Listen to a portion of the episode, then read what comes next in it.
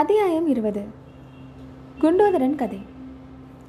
குண்டோதரன் குதிரையிலிருந்து குதித்திறங்கி வந்து சாலையில் நின்ற ஆயனரின் பாதங்களில் சாஷ்டாங்கமாக நமஸ்கரித்தான். பின்னர் எழுந்து நின்று, ஐயா, என்னை ஆசிர்வாதம் செய்யுங்கள். தங்களுடைய திருவருளினால்தான் நான் உங்களை தேடி கண்டுபிடித்தேன் என்று சொன்னான். ரொம்பவும் சந்தோஷம் குண்டோதரா, நீ தேடிக்கொண்டு வந்து சேர்ந்ததில் எனக்கு வெகு சந்தோஷம். ஆனால் உன்னை கைவிட்டுவிட்டு நாங்கள் வந்து விடவில்லையே. நீ அல்லவா திடீரென்று எங்களை கைவிட்டுவிட்டு மாயமாய் மறைந்து விட்டாய்.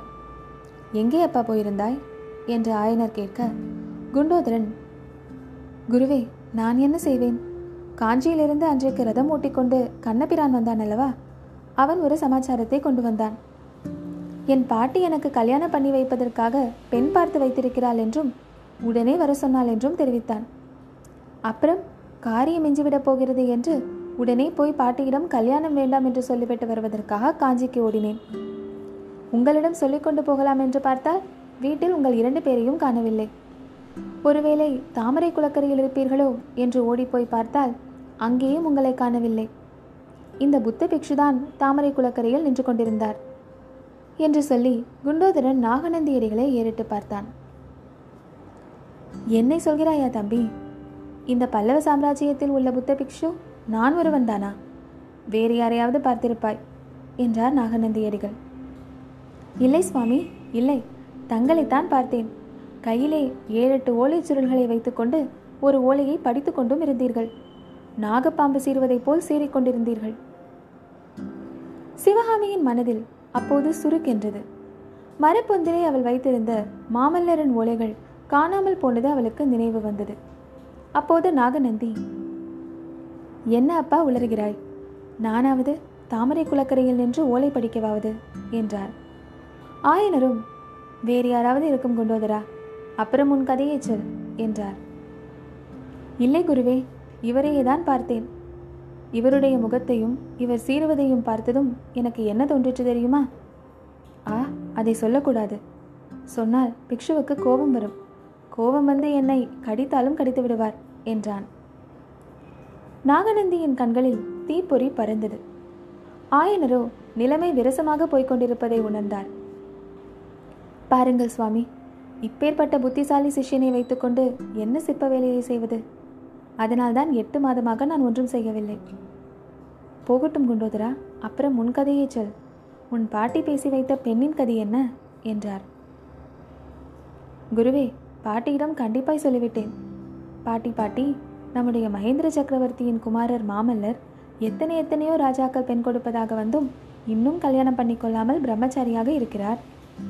என் குருநாதருடைய செல்வ புதல்வி சிவகாமிக்கு இன்னும் கல்யாணமாகவில்லை.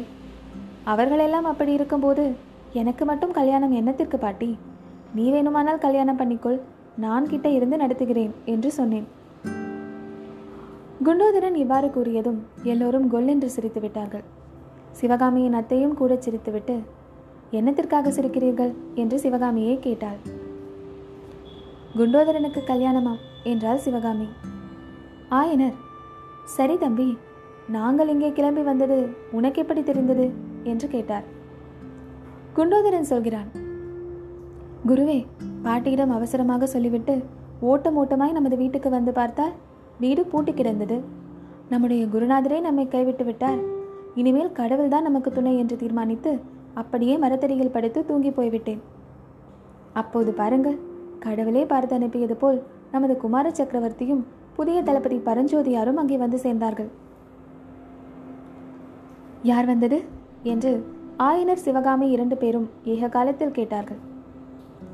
மாமல்லரும் தளபதி பரஞ்சோதியாரும் வந்தார்கள். குதிரை மேல் வந்தார்கள். ஆஹா, குதிரை என்றால் அதுவல்லவா குதிரை. அப்புறம் என்றார் ஆயனர். அவர்களுக்கு பின்னால் இன்னும் பல குதிரை வீரர்கள் வந்தார்கள்.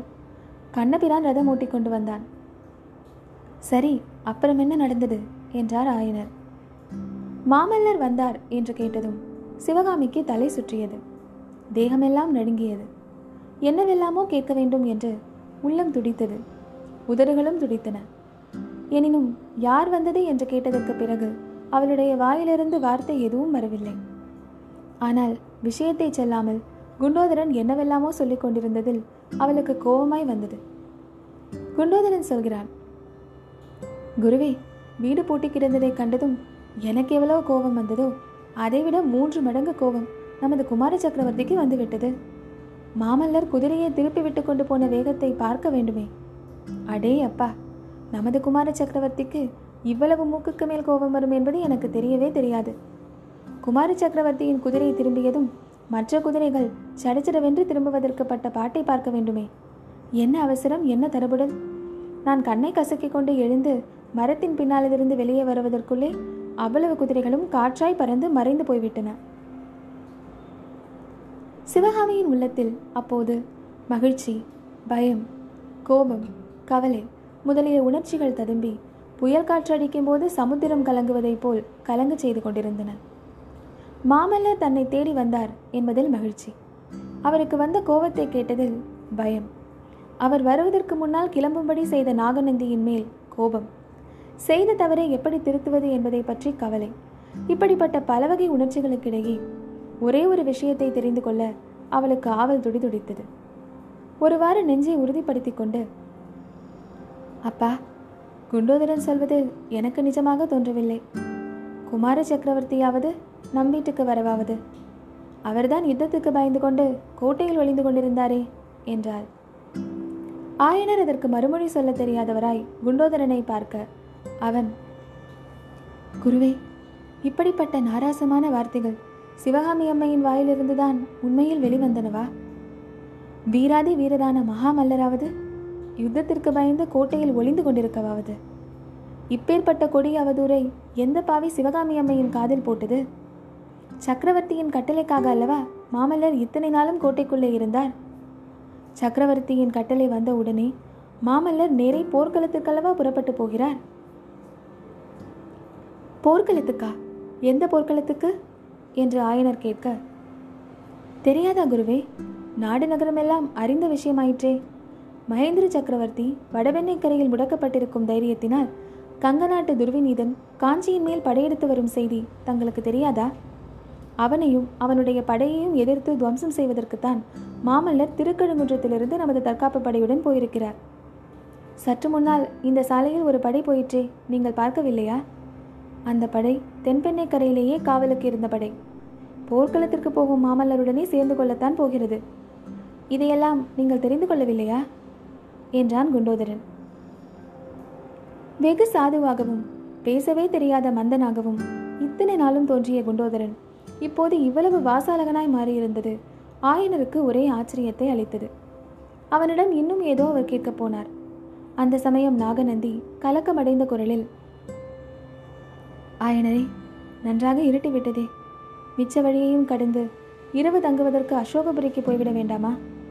குண்டோதரன் நம்முடன் வருகிறானே, எல்லா விவரங்களும் சாவகாசமாக அவனிடம் கேட்டுக்கொண்டால் போகிறது என்றார். உண்மையிலேயே அப்போது நன்றாக இருட்டிவிட்டிருந்தபடியால் நாகநந்தியின் முகத்தை யாரும் நன்றாக பார்க்க முடியவில்லை. பார்க்க முடிந்திருந்தால் அந்த கோரமான முகம் அப்போது இன்னும் எவ்வளவு சர்வகோரமாக இருக்கிறது என்று அறிந்து பயந்து போயிருப்பார்கள். ஆயனர் சிவகாமியை பார்த்து, குழந்தாய், அடிகள் கூறுவது உண்மைதான். வண்டியில் ஏறிக்கொள். குண்டோதரனிடம் எல்லாம் பிறகு விவரமாக கேட்கலாம் என்றார். சிவகாமியின் உள்ளத்தில் குண்டோதரனை கேட்பதற்கு எத்தனையோ கேள்விகள் தோன்றிக் கொண்டிருந்தன. ஆனால் எல்லாவற்றுக்கும் மேலாக அவள் ஒரு கேள்வி கேட்க விரும்பினாள். அதாவது, குண்டோதரனுக்கு குதிரை எப்படி கிடைத்தது? ஒருவேளை குமார சக்கரவர்த்தியின் கோபம் தணிந்து தங்களை போய் திருப்பி அழைத்து வருவதற்காக அவர்தான் குண்டோதரனுக்கு குதிரை கொடுத்து அனுப்பியிருக்கிறாரோ என்று அவள் மனதிற்குள்ளே ஒரு சபல நினைவு தோன்றியது. எனவே, அப்பா, அத்தை வண்டியில் ஏறிக்கொள்ளட்டும். நான் சற்று நேரம் உங்களுடன் நடந்து வருகிறேனே என்றாள்.